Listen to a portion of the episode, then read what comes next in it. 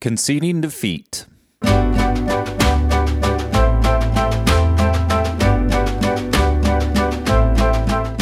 got a couple random topics for today.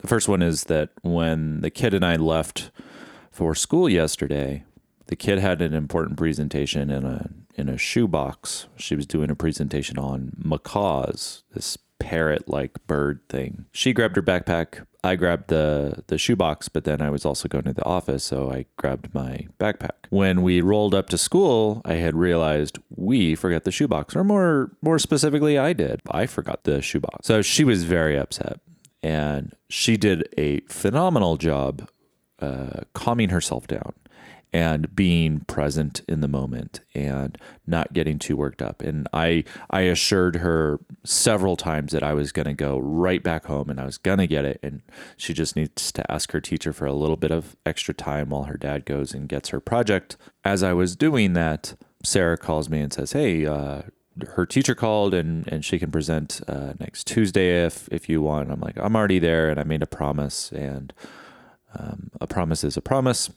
And so I get to her school, and, and her school is the thing that makes this a real clusterfuck is that her school is a half hour away from our house. She goes to a charter school. By forgetting this, this is something we call the ADHD tax, or at least I call the ADHD tax, which is like because of my forgetfulness, um, I have to pay the price. And in, in this case, the price is my time. So that this is a two hour mistake, basically maybe you could you could reasonably say I'm going to do that first hour anyways because we got to get her there.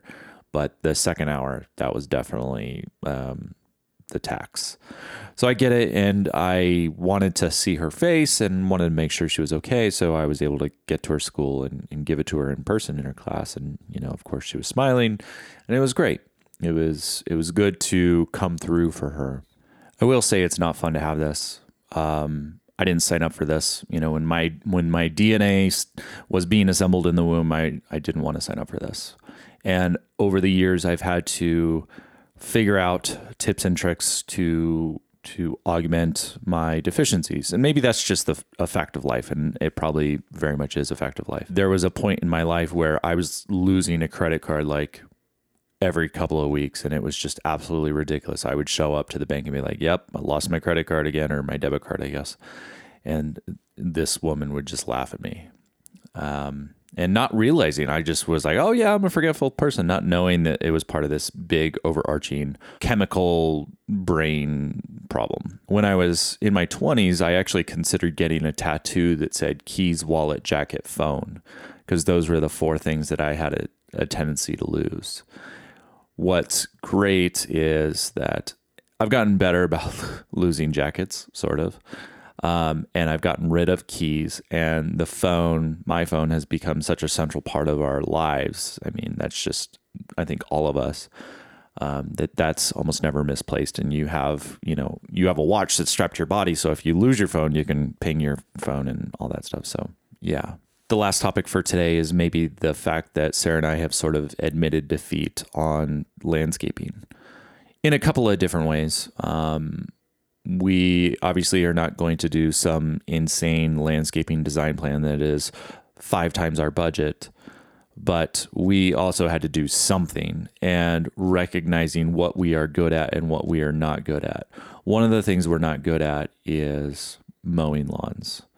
Um, that's just not something that we can stick to because there's always something more important. You know, oh, should I mow the lawn? Well, it, it's not long enough. Uh, there, you know, we've got something to do with the kid, or we need to relax, or it's nighttime, or you know, there's always something more important than mowing the lawn, at least in our world, and so it doesn't get done.